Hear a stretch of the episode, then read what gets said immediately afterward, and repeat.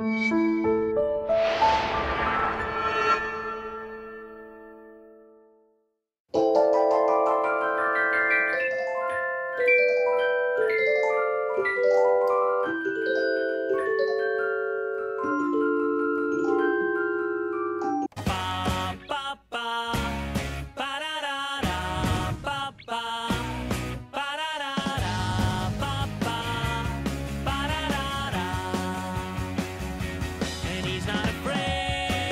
following is an in depth story analysis. If you haven't seen this film, you might want to before watching this review. I don't think anyone could have predicted Captain America the Winter Soldier. Not its sophistication in storytelling, not the richness of its characters, not the poignancy and thoughtfulness of its political commentary, and certainly not the enormous sweeping changes it would make to our perception of the Marvel Cinematic Universe.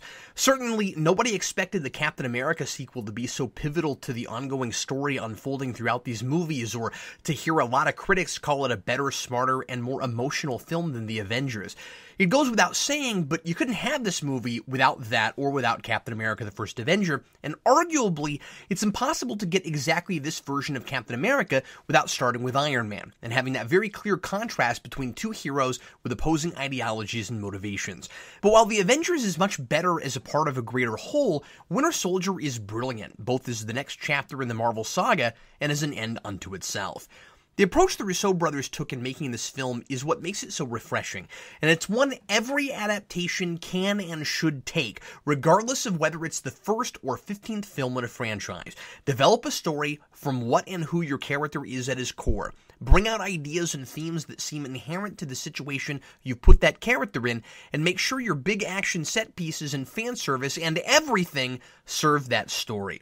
Winter Soldier deals with a lot of heavy present day issues in an effort to see Captain America, a man out of time, struggling with the rigors of the world we live in. A more cynical, seemingly more hopeless world. He faces that freedom versus protection problem set up in Avengers head on, an issue that's even more prevalent now than it was just a couple years ago. Is our safety or our privacy more important to us? And do we even trust the leaders whose job it is to protect us to do that job? Winter Soldier is a politically charged movie that doesn't heavy handedly try to force an agenda on us.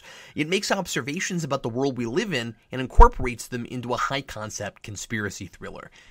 So while it's one of the most intense and pensive superhero films to date, it also has a ton of fun finding creative ways to integrate those politics, namely in making Hydra responsible for manipulating the world into a more disparaging place once its symbol of hope is taken off the map, so that when he returns, it's to a world he hardly recognizes, perverted by the very antithesis to freedom and democracy he thought he gave his life to destroy. Rather than with a message or a lesson, the Russos start with an idea, a perilous situation that suits and challenges their protagonist. What would be Steve Rogers' worst nightmare? A world that not only isn't free, but where people give their freedom up willingly. A humanity so obsessed with survival it's forgotten how to live, and it's perhaps on the verge of becoming something less than human. If Steve Rogers were thought out now, as the Russos point out in their commentary, after 9 11, as opposed to in the 60s when Stan Lee originally brought him out of the ice, or even in 1990 when Albert Pyun's film did it, how would he feel about the uncertain, even paranoid world he found? And so a movie that easily could have felt throwaway or superfluous like Thor the Dark World becomes a bold step forward, another sequel that raises the bar even higher for what comic adaptations can be. There was no mandate here from Marvel to make this a grand event film that changed the face of the Marvel Universe. It was a collaboration of writers and directors who fought to get this job, didn't take it for granted, had an idea that ignited their passions, and they nurtured it from infancy to adulthood to help it become the best superhero movie and the best spy thriller it could be. They also had an entire year to develop the story, and I wish every movie had that too. Although I don't know that every filmmaker would take advantage of that time properly.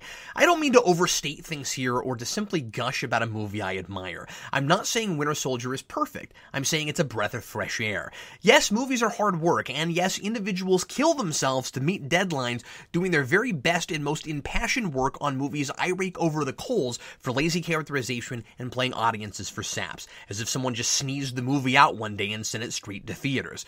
I know almost no movie has ever been made that way.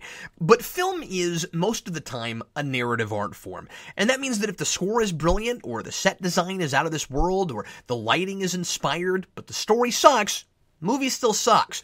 When every scene, every moment seems essential to the story, when I'm sucked in and invested in your characters, in fear for their lives, even though I know intellectually who's probably not gonna die, i.e., the film's title character who's also an Avenger and whose actor is contractually signed for more movies, when I forget I'm watching a movie and feel like I'm inhabiting someone else's reality, especially one where a World War II super soldier is fighting a programmed killing machine with a robot arm brought out of cryostasis in 2014, and at one point our hero is literally standing in the brain of a Nazi scientist whose mind has been preserved on 1970s data tape. Well, that is a real accomplishment. Captain America the Winter Soldier is, to me, the Dark Knight of the Marvel films. First and foremost, of course, it's a movie that got the attention of and is taken seriously by a lot of moviegoers and critics as a good entry in its class of film outside of superhero movie. And it sets a new standard, proving once again that a movie based on superhero comics and even one with outlandish sci fi elements like this one can be gripping and resonate with people who aren't superhero fans. The Dark Knight was a good crime drama. This is a good espionage and conspiracy thriller. Winter Soldier is inspired by older spy movies, takes a lot of its dramatic cues, its suspenseful pacing and atmosphere, and its structure directly from those films, namely Three Days of the Condor, and is seriously trying to build on those things and even surpass them if it can it's making that sort of movie and building on that tradition as opposed to superficially ripping off those elements in an otherwise routine superhero movie. This and The Dark Knight are both fresh and groundbreaking, and yet, curiously, they have a lot of details in common, both on the production side and the story side. They're both sequels that outperformed and are generally more highly regarded than their predecessors. There's a sense of urgency and suspenseful, sometimes unnerving atmosphere that reverberates throughout them. They both take some inspiration from James Bond movies. They both see our heroes executing an elaborate covert mission in an exotic locale in the opening act. Order versus chaos serves both as its central theme. Both see a villain challenging the core of our hero's value system, attempting to prove that his worldview has no merit and that his belief and trust in the inherent goodness in people is unfounded. The character who serves as a frightening mirror for our hero attacks out in the open, in public places, creates carnage, and is accompanied by a single foreboding chord in the score. That character is a direct response to the existence and actions of the hero. Both the Joker and the Winter Soldier are a result of the notion of the escalation Gordon talks about at the end of Batman Begins. The Joker wants to prove that corruption and chaos are inevitable, and the Batman's idea of order and justice simply aren't in our human DNA. And the Winter Soldier is Hydra's attempt at a super soldier, and Hydra's tactics after World War II evolved based on Captain America's defeat of Red Skull and America winning the war, trying to create a world where people would give up their freedom willingly rather than trying to take it from them. Both see the lead law enforcement agent who works closely with our hero faking his own death, and both antagonist plots include the manipulation of very large ships of some kind in the final act. That one is total coincidence and neither here nor there. Winter Soldier isn't Skyfall, a movie that feels a lot like The Dark Knight and shares some of the same story beats because it's directly influenced by that movie. A Bond movie inspired by a Batman movie that was partially inspired by Bond movies. Sounds like pure regurgitation, but I think that's a pretty good flick too.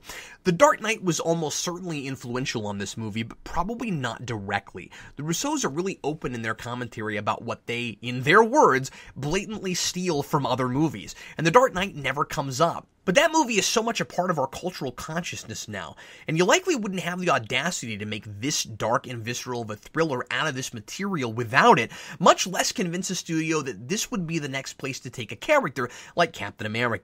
They gain the audience's attention and establish credibility in similar ways, and they're both using the political climate and social fears of the moment to inform their world and their dramatic situation. But they are, of course, quite different films. Perhaps it was Marvel's next step, and one that the studio desperately needed to take if it was going to get past the light, comedic, and colorful reputation and prove its versatility as a studio. Remember, Guardians of the Galaxy came out in August, four months after this. 2014 was a pivotal turning point. I couldn't have made the point in my Avengers review that Marvel has proven itself a well rounded studio that can make a movie in every conceivable wheelhouse and make us believe they all happen in the same reality before that. I think part of the reason Guardians was so well received is because of the quality and freshness of this film.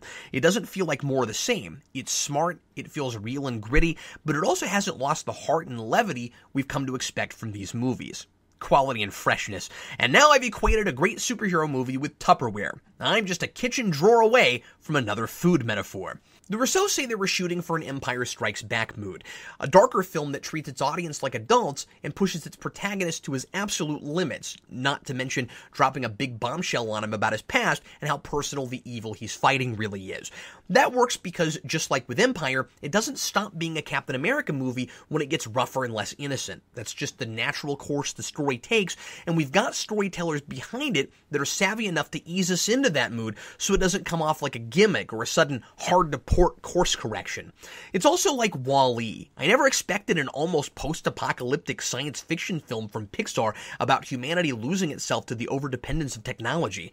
The backdrop of that movie is darker than anything they had ever attempted, but that's necessary to the story it's telling, and it doesn't get caught up in the bleak trappings. All three of those films, maybe Empire less so before you've seen Jedi just because the story is even less finished than this one is, are incredibly optimistic about humanity's ability to endure and the power of friendship and community. And all three of them are either made by or now owned by a Disney subsidiary. Eh, go figure. If Disney has to rule the world, as I always said they would when I was a kid, at least they're making movies that emotionally resonate with people. But what Winter Soldier has over The Dark Knight is a little more subtlety. And again, I'm saying that about a movie with a mad scientist preserved on 1970s supercomputers. It doesn't veer into the heavy handed lane Dark Knight begins to and Dark Knight Rises drives the whole interstate in. The movie makes its ideas explicit, but doesn't backseat drive, allowing its characters to discuss the movie's events realistically rather than speaking in abstractions.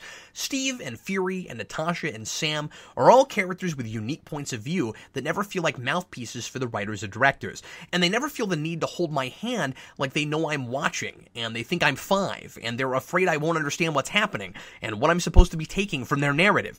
It's a refreshing movie to analyze because I never feel like it's analyzing itself. What makes me so invested in the story from the outset is that the stakes are personal and internal before they're global and external. Yes, it's another villain who wants to tear down the old world and build a new one plot. It's got that one in common with Batman Begins, not to mention the big surprise reveal it somehow managed to keep from being leaked on the internet.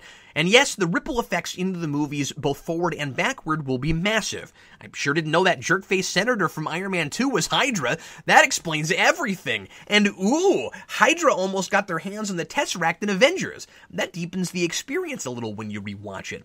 But I care about all that a lot more because it's so heart wrenching to see what it does to Steve, and because I want so badly for him to overcome it all.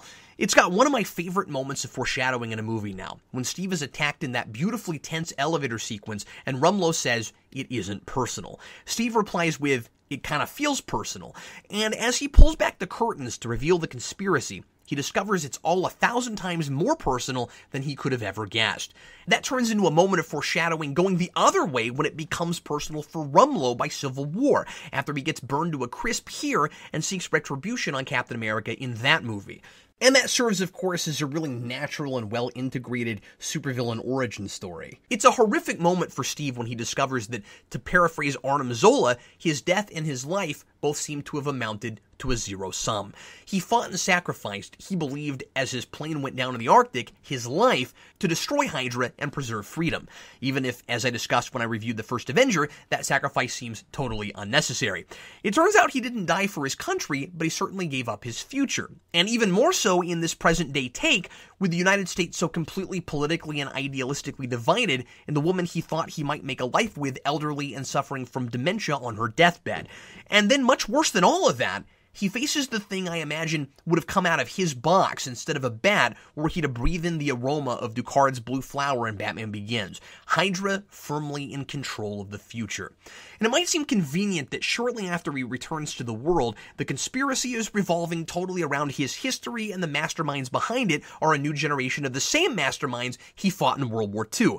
But this may be one of the few stories you can get away with that in, and the Russos are masters at exploiting every story opportunity that presents itself and not letting those opportunities slip by. They're looking at the world as it is and how astonishingly different it is now versus what it looked like in Steve's day. And they're playing in an extraordinary alternate reality where a guy with a creepy red skull face made weapons out of an energy cube that came from the Norse god Odin's treasure room, who gets defeated by a man who gets superhuman strength by being bombarded with gamma rays and uses a shield made out of an indestructible metal. In that reality, could we be led to buy a Hydra conspiracy that explains a lot of the cynicism that plagues the world today? Yeah, I think so. Importantly, Steve's disappearance is the inciting incident that makes all this possible. Captain America is the most pure encapsulation of the antithesis to Hydra. He inspires a generation and then suddenly disappears off the map. I love the idea that everything goes to hell without him after the first Avenger made me buy he was really the most worthy person to be the super soldier and that someone that altruistic could really exist. You take away that extreme and the other extreme dominates. Certainly not without resistance, and certainly not without a lot of time and patience. Captain America obviously isn't the only good person fighting against injustice throughout history, but as the decades wear on, people are affected, maybe infected is the better word, by Hydra's influence. And so it stands to reason there would be even fewer Steve Rogers than in Captain America's day. Also consider that Hydra quietly eliminates as many heroes that might thwart their plans as possible, like Tony Stark's parents. Not only could Captain America continue to set the counterexample, and not only would he be a lot harder to kill, but he'd have been about the only thing in the 40s or 50s that could stand up to the Winter Soldier. I kind of think the most contrived element to all of this is Captain America getting thought out not too long before Project Insight goes into effect. And that was always a contrivance in every iteration of his origin that uses that.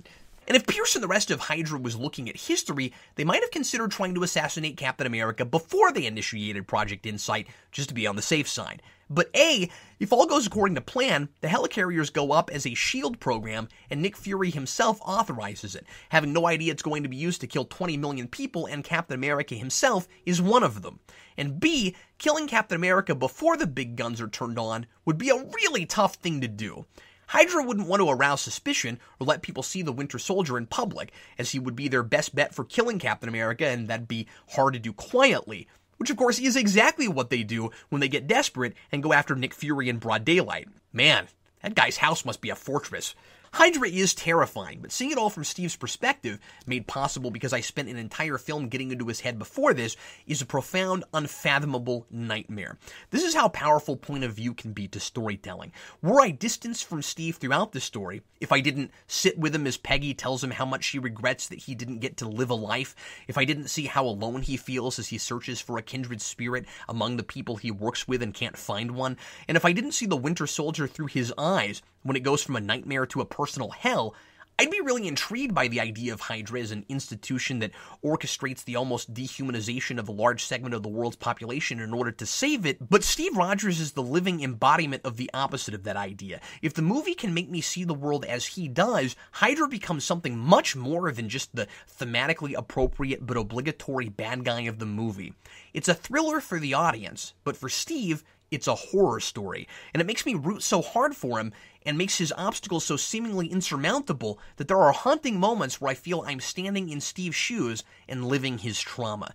In order to make me personally invested in Captain America's descent into the madness of this brave new world, he has to remain sympathetic, and the Russos have put him in a place where that is extremely difficult to do. First Avenger made holding on to his hopeful attitude and his belief in people hard enough. But Winter Soldier makes it nigh impossible. That's an extremely hard line to walk. How do you make Steve human while he's refusing to cave under the pressure of losing everything he cares about, while he doubts whether there's any place for his optimism in the 21st century? He could easily become super whiny, and this is a guy with stuff to complain about, and he could also easily become emotionally bulletproof, where he takes the nightmare in stride to a point of absurdity. This is a Steve Rogers who is totally lost through most of the movie and yet clings to his ideals because they're really all he has left. And I think that's the key. We see plenty of despair and uncertainty and bewilderment on his face, and though he's guarded, he does articulate many of his frustrations about the system he's a part of, about how alienated he feels, about how he doesn't even know what he wants for himself now that his old life is over. But he does what he did during the war. He fights his gut instinct and follows his personal code, even as he says in that great speech on the helicarrier, if he's the only one. That's how he's kept consistent and true to the character we met in the first Avenger. And the movie is also smart to let Steve be rattled and make mistakes in the moment, like when he hesitates, coming face to face with Bucky after the bridge fight, and he, Natasha, and Sam are taken prisoner because of it. He's going to make the right decisions, but he's only human anybody who sees his best friend who he thought died 70 years earlier transformed into an inhuman perversion of himself, especially after he thought he failed stopping Hydra and his life amounted to nothing, is going to freeze in his tracks. Plus, he's called the Winter Soldier. He has that effect on people. Just as in the first Avenger and the Avengers, oh, hey, I guess this is the first movie with Captain America that doesn't have the word Avenger in the title. Steve's character arc is all about having myriad opportunities to change and refusing to. The Russos liken him to Rocky in their commentary, a principled man who's constantly told he can't win, but he pushes on and does what he thinks is right, regardless of the outcome. Steve is superhuman in body only. Inside, he's just a kid from Brooklyn, and that's what's so endearing about him. He has all the same struggles and doubts you and I would have. He's a lot like Richard Donner's Superman in that way. I think people sometimes forget that Christopher Reeve also portrayed the ideal superhero as a man who had to fight temptation, who could be incited to rage, and who wondered if all his hard work would ever pay off. It's the pessimistic perspective that a real person couldn't possibly turn out like Superman or Captain America that Steve is fighting against, and that's partly what makes it so believable. That very argument is the main conflict of the story. It's interesting that Man of Steel felt the need to make Clark more conflicted about his morality in updating that material for a modern audience, and a lot of people struggled to find him relatable. But while Steve is once again tempted to change and refuses to, it's a very different character arc because he doesn't know what he wants. I mean, he wants what he's always wanted to fight for liberty, but the people he's working for don't seem to hold the same values he does, and he often doesn't even know who he's fighting, like he did even in the Avengers when he fought the Chitauri. So in his refusing to change, to get with the program, as Fury says, he might find himself totally useless. Although I'd be fine with a whole movie where he follows Sam's advice and tries ultimate fighting, then it really would be a Rocky movie. So, what Steve wants is a sense of relevance and purpose, which he starts to find at the end when he helps to defeat Hydra, for real this time, when he's able to fight as a soldier again and not a spy, differentiated wonderfully in the two costumes and the grave, depressing color palette versus the bright and hopeful palette in the end. It pulls off exactly what I said The Amazing Spider Man should have done with its third act.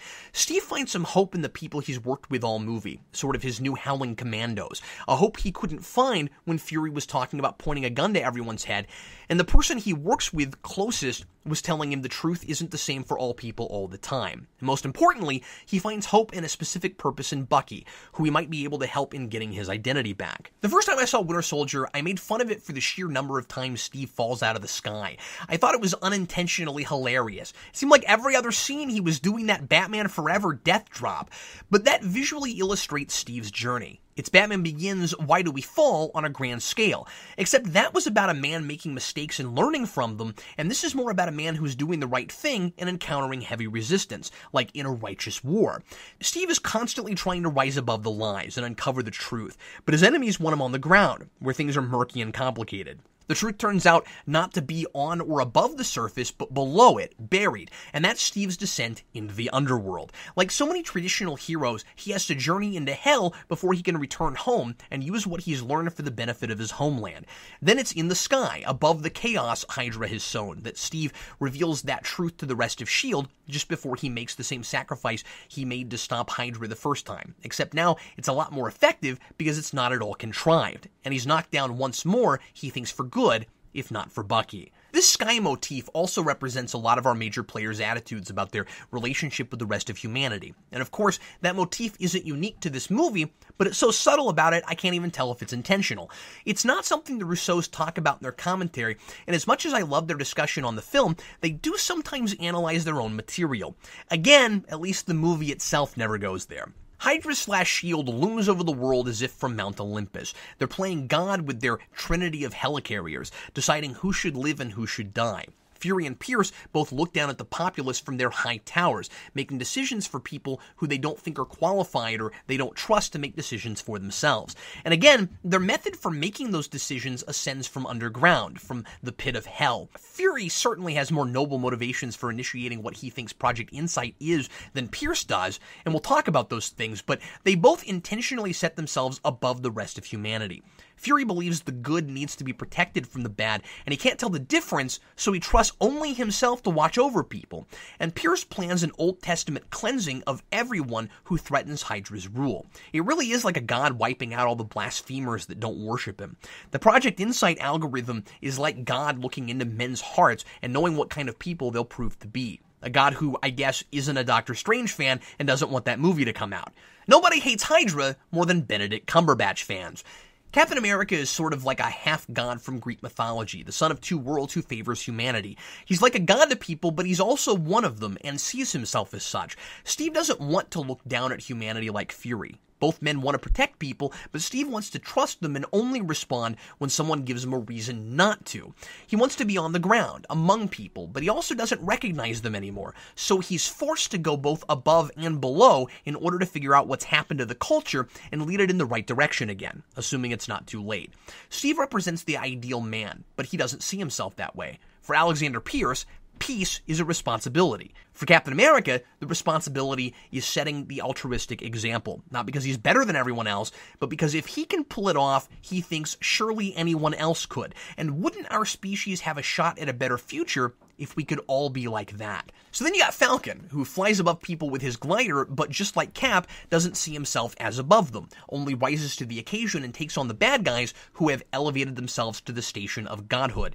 And Sam has already been through his crucible, a man who made sacrifices in war and has moved on, having already found that new place in the world helping at the VA that Steve is looking for. So Falcon is able to fly steady with a sense of purpose, while Cap is still constantly falling and having to get off the ground, except for when Falcon loses a wing and gets grounded to make Cap's mission at the end a lot harder.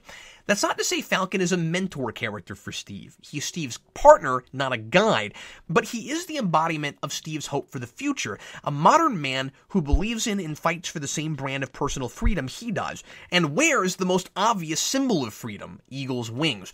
And side note, it's really interesting to me that Falcon's wings are Stark tech. Stark, who often stands for the opposite of Steve's worldview, which we'll get into with Age of Ultron and Civil War.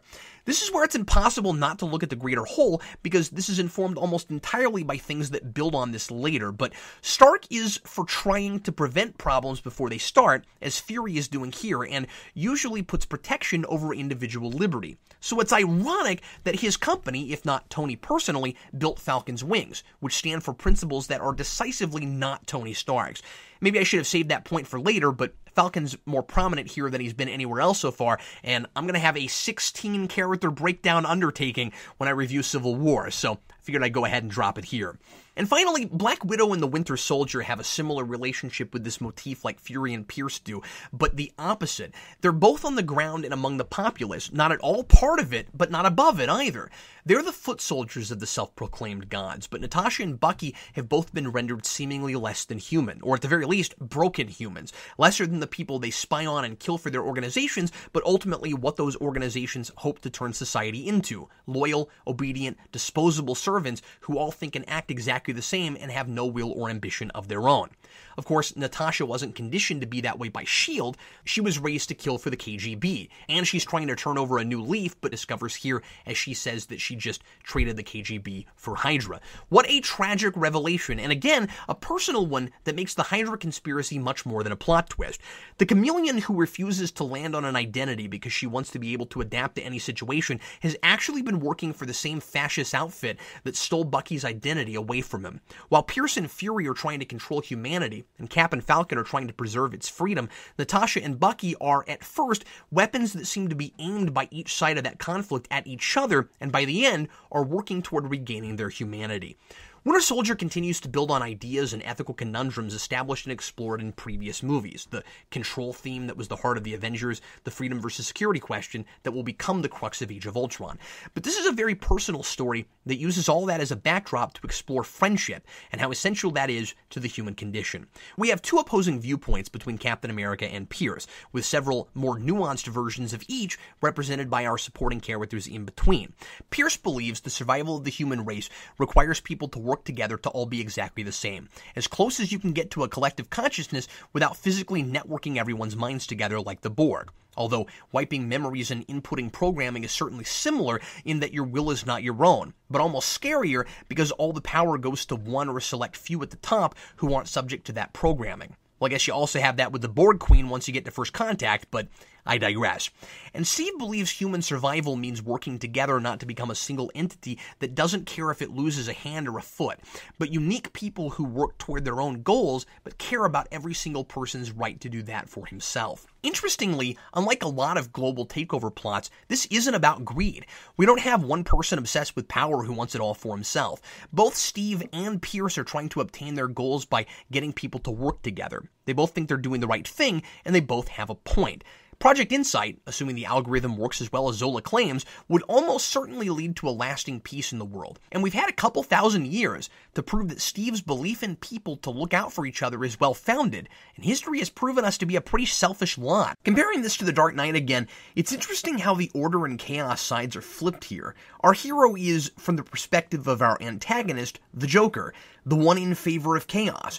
And I think Pierce sees Captain America's belief in people as madness like the way Batman looks at the Joker, that his way leads to our destroying ourselves. Pearson Hydra's philosophy is sort of like if the Joker thought order could be imposed despite his belief that social enlightenment is an illusion and people are really animals at heart. It's frightening enough to consider that maybe the Joker isn't crazy in The Dark Knight, and it's equally frightening to consider that he is, and this is him if he were totally sane and rational. But we've always remained human, and that's the price of Pierce's brand of peace. If he wins, we have no chance at bettering ourselves. As Steve says on the helicarrier, the price for freedom is high, but the price for world peace, not gained through a society that gradually evolves into a less petty, more compromising one, but forced into it with, again, a gun to our heads, A, may not be sustainable, as suggested in Watchmen, but B, and more importantly for our purposes here, is a peace that, for Steve, is bought for a price that is much higher than the loss of life. It's bought through the loss of self, and we see the consequences and horror of that in what happens to Bucky. I'm with you till the end of the line is Steve's definition of friendship. A flashback line he echoes as the helicarrier he's on with the Winter Soldier falls out of the sky. Steve desperately wants to believe that his friend isn't lost to him, and in that moment of despair, nothing else matters. This time, he knows he's defeated Hydra, if not completely rooted it out, and because of Sam's natural optimism and the incremental change he's seen in Fury and Natasha, he knows there's at least some hope for the future. You could argue that he owes it to the world to survive any way he can because people need the leadership he wasn't there to provide after he was thought dead. But Steve also has a duty to his friends, and he refuses to leave Bucky behind the way he was forced to do the first time around. So he gives his life, not to save the world, which he's done already, but for his friend, an act which the book of John says there is no greater example of love than. By the way, I'm kind of impressed that with friendship as the central theme, the word love never comes up. Steve doesn't get lucky this time like he does in the ice. If Bucky didn't rescue him, he'd be dead. And it's one of the most moving scenes I've seen in a superhero movie, maybe in anything, and a breathtaking shot that's burned in my memory. That's poster worthy for sure. It's also my favorite moment in the score, the melody of Cap's present day theme played somberly on piano, like a music box that needs to be wound up again. It's not cheaply trying to make us think our hero might die and then slaps on an easy plot convenience. It has to happen so the films can continue, certainly, but it does so in a completely character driven way, and our hero is directly responsible for his own rescue. If Steve hadn't lived his life as he did, hadn't built up such a solid bond with Bucky, he'd have drowned. Bucky doesn't even know why he saves Cap. That friendship is practically part of his DNA.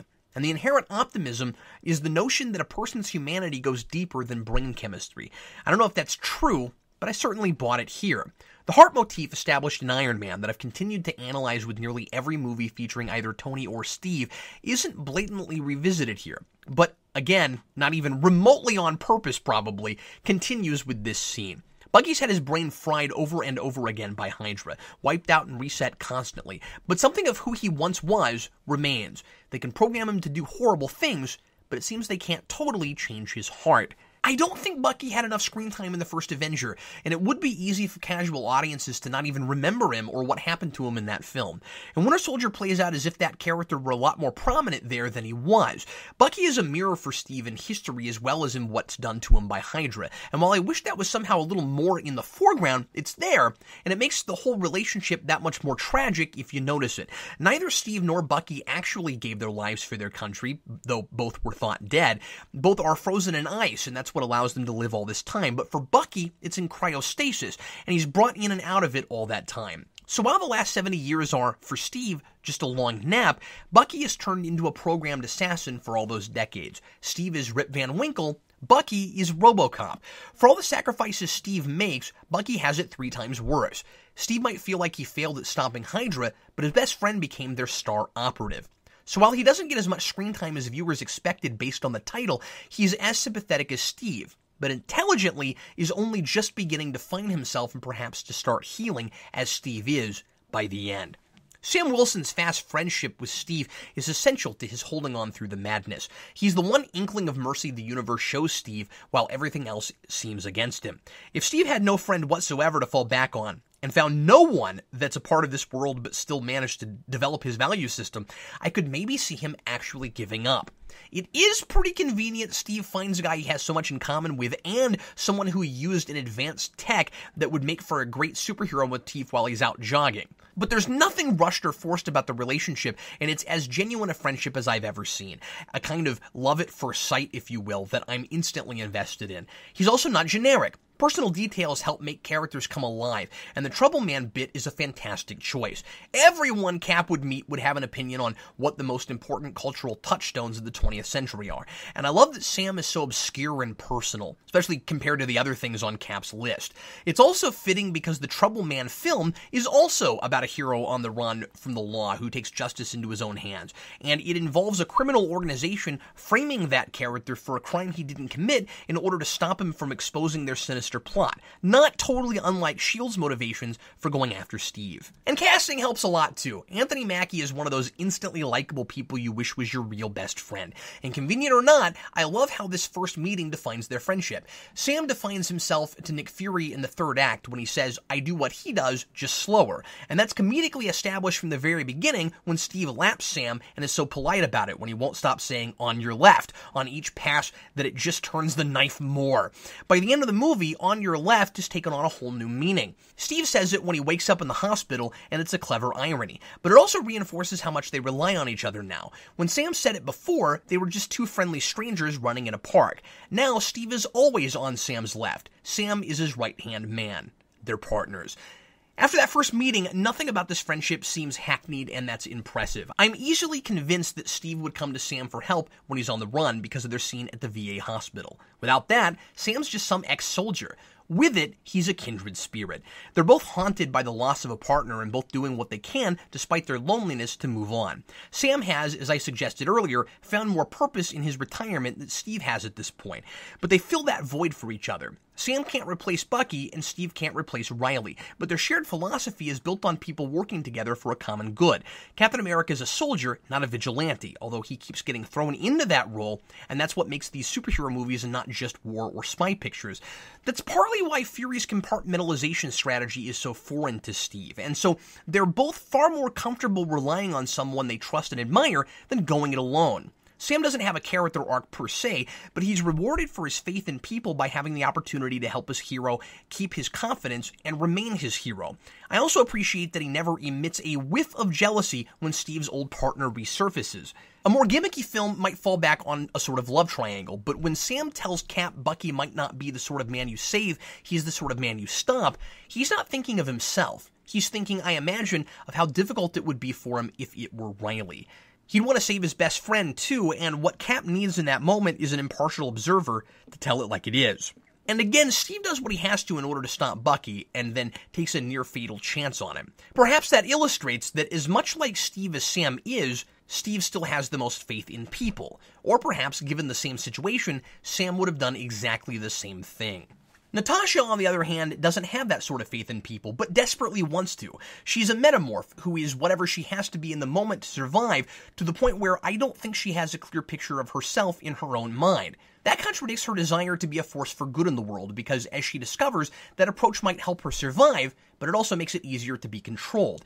Friendship is about being open and making compromises, letting another person in, and while she craves companionship to the point where she tries to vicariously experience it by setting Steve up on dates, She's closed off and afraid to let herself be vulnerable because she doesn't want to be controlled again, to willingly allow herself to become the weapon that falls into the wrong hands.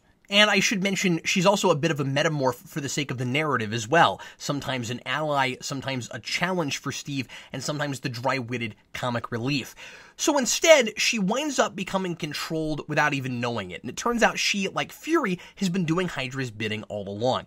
She refuses Steve's friendship initially because real friendship means telling the truth. And in her experience, it's safer not to even believe in truth. But then she discovers she doesn't know who she's working for, which is as crushing to her as Steve not knowing who he's fighting, and she begins to rethink her position on trusting people. I love that in order to stop Hydra, she sacrifices her secrets, which up until now have been the only things sacred to her. That's maybe Steve's greatest achievement in this movie. He wants to change people in lasting ways that fundamentally alter how we treat one another. Opposite again from how Hydra wants to do that, and he manages it with one of the last people on Earth he'd have thought he could. A woman who used to see truth as malleable, something to use to protect yourself, not something to be protected. I also love the subtext in her final scene when she says her covers are all blown and she's going to establish a new one. Steve says that might take some time, and she responds with, I hope so. Her next cover, at least as I read this scene, is whatever identity she finally settles into. She's ready to finally take a risk and be her own person rather than letting other people define her. Captain America's message is freedom over simply surviving, and the conclusion of Natasha's character arc leaves her finally wanting that too, which will see her begin to explore in Age of Ultron when she pursues a relationship with Bruce Banner. And as much as Natasha enjoys flirting with Steve throughout the film, and the kiss and the discussion of how much practice Steve's had is great. I'm glad it never hints at turning into a romance, not just because it subverts expectations and doesn't do the typical thing, but because that's not something Steve would be ready for any more than he's ready to date a girl with a lip ring. And the same goes for her.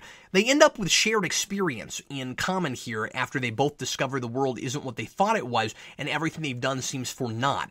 But a Black Widow who embraces a singular identity and calls Steve a friend is still far enough away from Steve's ideology, I don't see their falling in love over the course of these events. Natasha's inclusion and prominence in this movie is one of its smartest moves. She was previously somewhat undefined and mysterious, and viewers were clamoring to get a clearer picture of her. I love then that her arc is all about how no one really knows her. It wasn't that she wasn't given enough character development before, at least retroactively. It was that the time wasn't right to flesh her out because Natasha wasn't ready to allow herself to be fleshed out. And again, that's the thing that makes those decisions in those earlier movies look like better choices than they really were at the time. Comparing her worldview to Steve's is fascinating. They have exactly the opposite experiences, and so they have nearly opposite worldviews. And this idea isn't informed by this movie, but it took someone a little more like Captain America, a man who has the family life Steve always hoped for but tragically couldn't have, to bring out as much of her humanity as is on display at the beginning of the film with Clint Barton. And again, it would have been a crying shame not to include her because of her clear parallels with the Winter Soldier, who was basically Captain America if he got kidnapped and was transformed transformed into Black Widow. And certainly she should be here because she's a top level S.H.I.E.L.D. operative and this is a S.H.I.E.L.D. movie.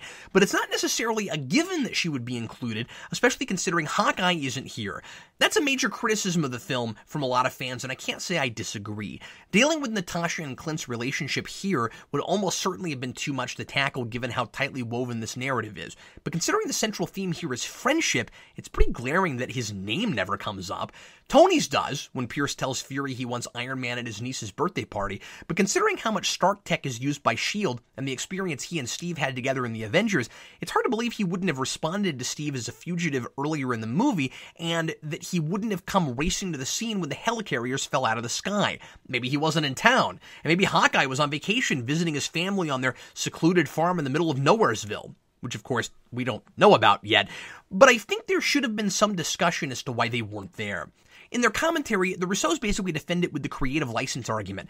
When they were reading comics growing up, there were constantly stories where some more powerful hero could have flown in and solved Captain America's problems for him. But you can't always serve continuity and realism to tell good, singular character stories. And I generally agree with that. But I think it's a problem here in a way it isn't in something like Iron Man 3. This isn't a singular character story. Yes, Captain America is the protagonist, and everybody else, even if they have a character arc, serves him as that main character. But it's about the entire organization of S.H.I.E.L.D., too. To include some major players, but not tell us where others even are, seems awkward, and it's one of the only things in the movie that takes me out. If it were simply Captain America is fighting some supervillain and it's his story and it would be really cumbersome to explain where every single other character is and why they're not here to help, I totally get that. But this isn't that sort of isolated story. The Russos are making huge retroactive changes to this entire world. Neither we nor anyone involved with these movies knew S.H.I.E.L.D. had been compromised compromised by Hydra before this movie was made. And I love that. One of my favorite things about writing is stumbling onto that idea that changes everything in hindsight but completely fits. To the point that people might not even believe you when you say you weren't planning on that reveal all the time. Where it would have been a grave mistake not to take that wonderful opportunity and run with it. Happy accidents are the best. But the Russos are having their cake and eating it too in saying this is Captain America's story, so we should suspend our disbelief about other characters who might show up, especially because Barton and Stark are characters for whom it would be completely out of character to not show up, again, unless they just didn't know about any of this. And it becomes even more glaring when, in the third chapter of this particular story, you involve a good chunk of major characters in the MCU and make reference to almost every other movie. Nick Fury goes through a similar character arc to Natasha's. He's put in an unusually vulnerable place, and Captain America proves to him by the end that there are people he should trust implicitly. His journey is the inverse of Steve's in a way. At the beginning of the film, Steve feels out of control, and Fury feels completely in control. Steve thought he lost a friend and rediscovers him, while Fury discovers the man he thought was his closest friend, or at least the closest thing Fury gets to having a friend, is actually the mastermind behind Hydra and has ordered his assassination. Contrasted with Steve and Sam, who want the same things for the same reasons, Fury and Pierce have an almost Professor X Magneto relationship. They appear to want the same things, but upon further reflection, they do not. The difference is Magneto usually does his best to not have to try to kill Professor X. They both think people need to be controlled to ensure peace and neither trust people, but Pierce wants to change them while Fury simply wants to protect them. He thinks he has everyone's best interests at heart, and he's sympathetic because his heart is in the right place, but he's misguided. Even if he could be trusted to only use his weapons against the most dangerous of people, that's too much power for any one person. And how can he ensure whoever takes the job after him will be there for the right reasons? And it turns out the man he's working for and who he thought was his friend isn't there for the right reasons, and his compartmentalization approach comes back to bite him. I suppose the problem is that the one person he trusted was the worst person to trust, which for a moment seems to justify his paranoia, which comes up comedically when he says, See, this is the kind of thing that gives me trust issues. But I think Steve would argue that anyone who operates that way hasn't earned your trust. Steve trusts people as a rule, but he's not an idiot. He has healthy suspicion of several characters throughout the movie, including Fury and Natasha. I like the scene where Natasha asks Steve if he would trust her to risk her life for his as she did for him, and his answer is, I would now.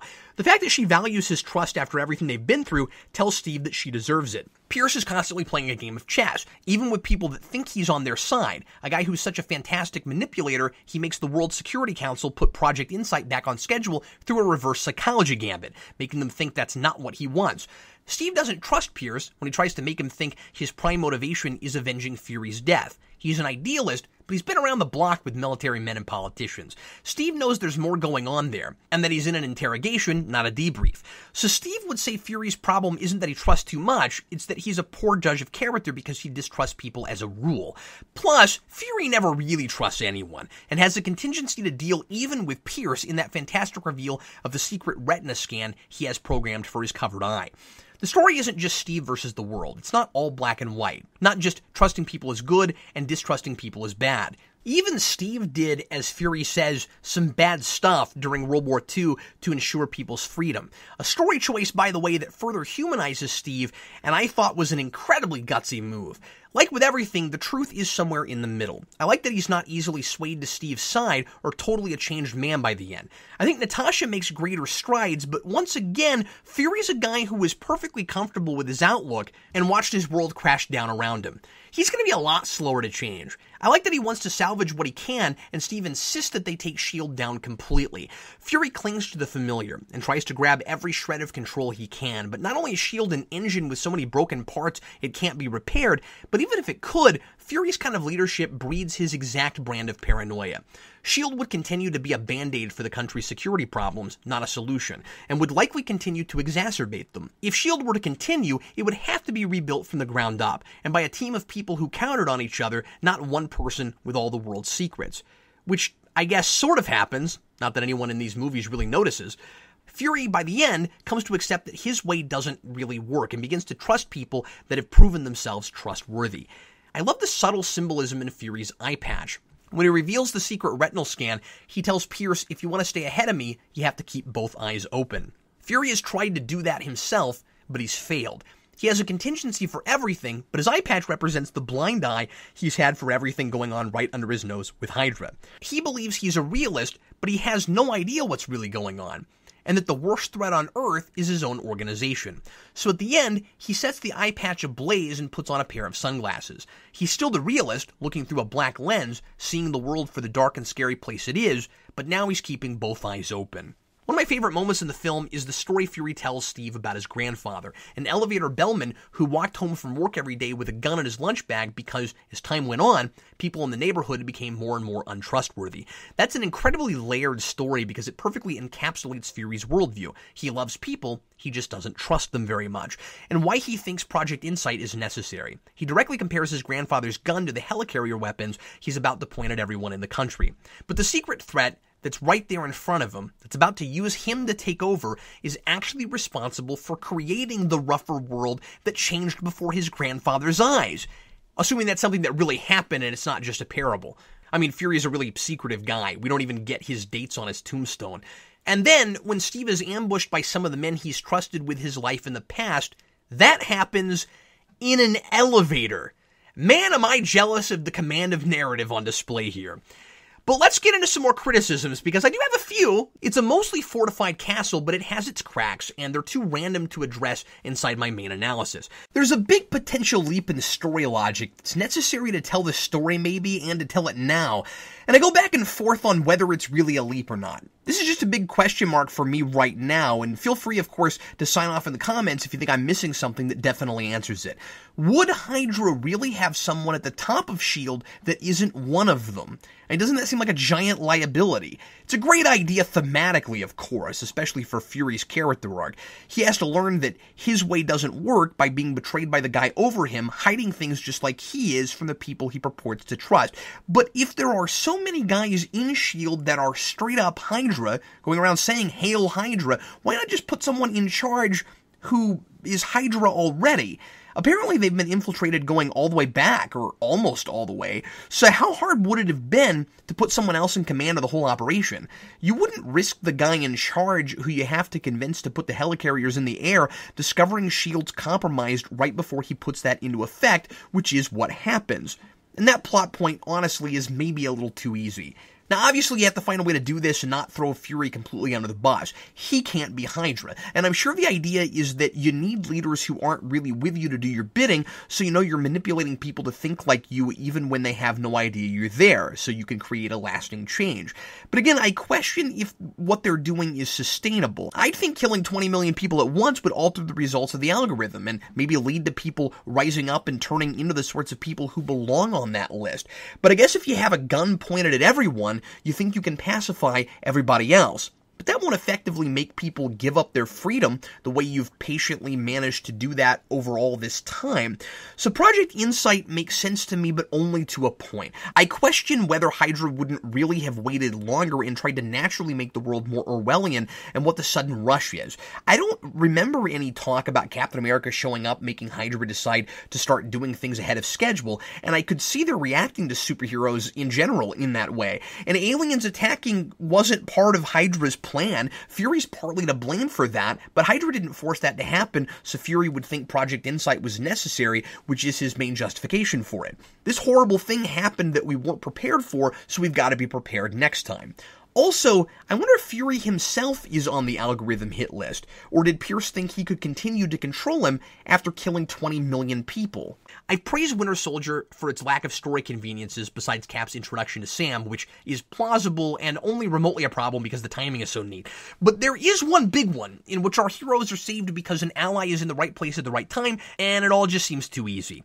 Maria Hill saves Steve, Sam, and Natasha from being executed and buried by Rumlow right after she has that great line that was probably an ad lib given the outtakes, that thing was squeezing my brain. Yeah, I felt that way before. I had that with Man of Steel. She is disguised as one of the guards sitting in their paddy wagon. Where was she throughout the epic bridge and then street fight with the Winter Soldier?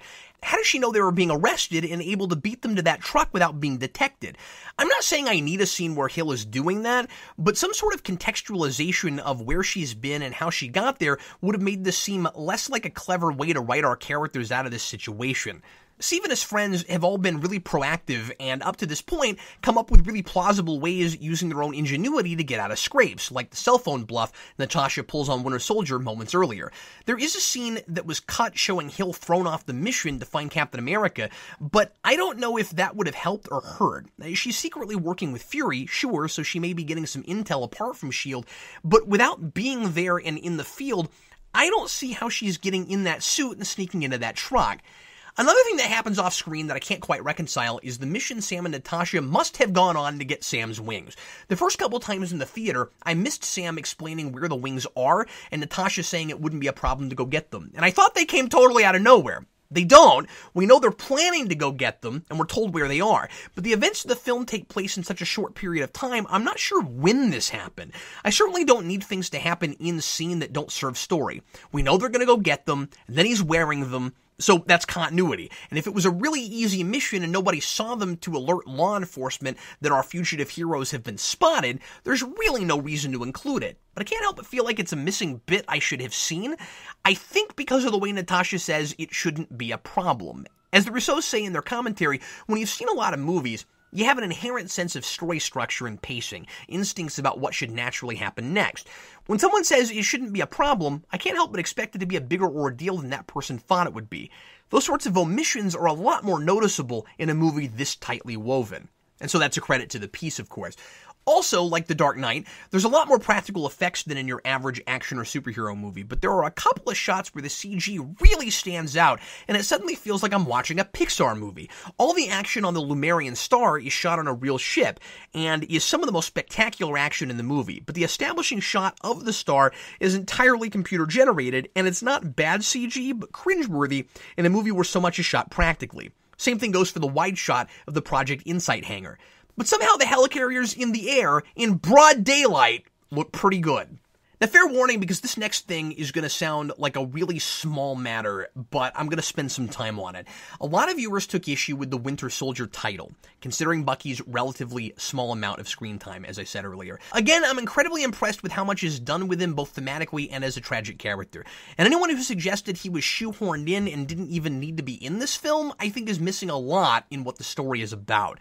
I would agree that Winter Soldier seems like a misleading title if it was only referring to that character It would be like if Silver Surfer was hardly in Fantastic Four Rise of the Silver Surfer, or if he lost his board in the first act and was grounded the rest of the movie. I also think it's a totally fair complaint because that may be something the movie is a little too subtle about. The Russos seem maybe a little sick of explaining the title in their commentary. And again, the work should stand on its own, and I'm not in love with their feeling the need to explain it there. Or rather, that they would expect people to pick up on it without listening to that commentary. It shouldn't surprise them that people were a little perplexed by it. If the title of your movie is a character's name, people aren't likely to analyze your title any further than that a lot of people aren't going to think about the title anyway. If Apocalypse is in X Men Apocalypse, not a lot of people are going to cry foul when the world doesn't actually end in that film. And as much as I love reading titles as part of the piece they're attached to, sometimes to the chagrin of my viewers, superhero movie titles don't have a long history of being particularly artistic or making the movie a more layered experience. Batman doesn't return in Batman Returns, except to the movie theater. And that might drive me crazy, but audiences get it. For most of these things, the title is commercial. There to sell the movie as much as the posters and the trailers and the 64 ounce fountain drink cups.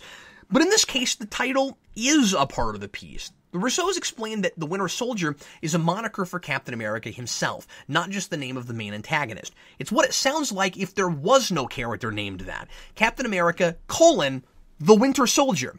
When Ed Brubaker created the Winter Soldier in his Captain America run of the comics, he based it on a term used during the Vietnam War, which goes back to a quote from Thomas Paine in The Crisis. These are the times that try men's souls. We've all heard that, but a lot of us haven't heard this next part. The Summer Soldier and the Sunshine Patriot will, in this crisis, shrink from the service of their country, but he that stands by it now deserve the love and thanks of man and woman. So the opposite of that, a winter soldier, would be one that endures every hardship in the name of preserving his country's freedom. As the end of the paragraph suggests, Heaven knows how to put a proper price upon its goods, and it would be strange indeed if so celestial an article as freedom should not be highly rated. The opposite of summer soldier was coined during the Vietnam War to describe soldiers who endured and despite hardship refused to stay silent about the atrocities they witnessed there. There was a documentary released in 1972 about this called Winter Soldier. Bucky is again a perversion, not just of Captain America, but of that idea, as he's forced to create atrocity against his will. So it's a wonderfully nuanced and apt title if you do some research, but it's certainly not something most people would even think to look up because, again, Winter Soldier just comes off like a cool sounding supervillain name. Neither the quote nor the history are really common knowledge. It's problematic because the Russos, again, in their commentary, seem to hope they're educating people with this. But the origin of the name itself never comes up in the movie, so I don't know why they would expect that. This is another case where the movie maybe errs too far on the side of the subtlety. I don't know if the history could have been worked in without feeling tacked on, like Star Trek episodes where the episode title is blatantly forced into dialogue, but I think it's necessary in a movie where the quote is also someone's title or name. Something like Star Trek The Undiscovered Country, for instance, maybe wouldn't need the Shakespeare quote in dialogue because what the undiscovered country is becomes clear in context a brave new future of compromise and understanding between two previously warring peoples. Without it here, I was thinking of more superficial things. Bucky was found in the snow, he was in cryostasis, winter, but there's a lot more to it than that. I found a really interesting article on the Mary Sue by Glen Tickle, who reached out to podcast host Jesse Thorn, who was put off by the title of this movie because his father is a disabled veteran who helped start the Vietnam Veterans Against the War organization, which was instrumental during the Winter Soldier trials. His quote in that article is my source for that Vietnam history. Here's what he said about his beef with the movie title. I don't presume to know what the folks at Marvel were shooting for when they named the popcorn movie after the Winter Soldier hearings. Maybe they knew about the hearings, maybe they didn't. Maybe they just thought it sounded cool. I couldn't tell you. I haven't seen the movie either.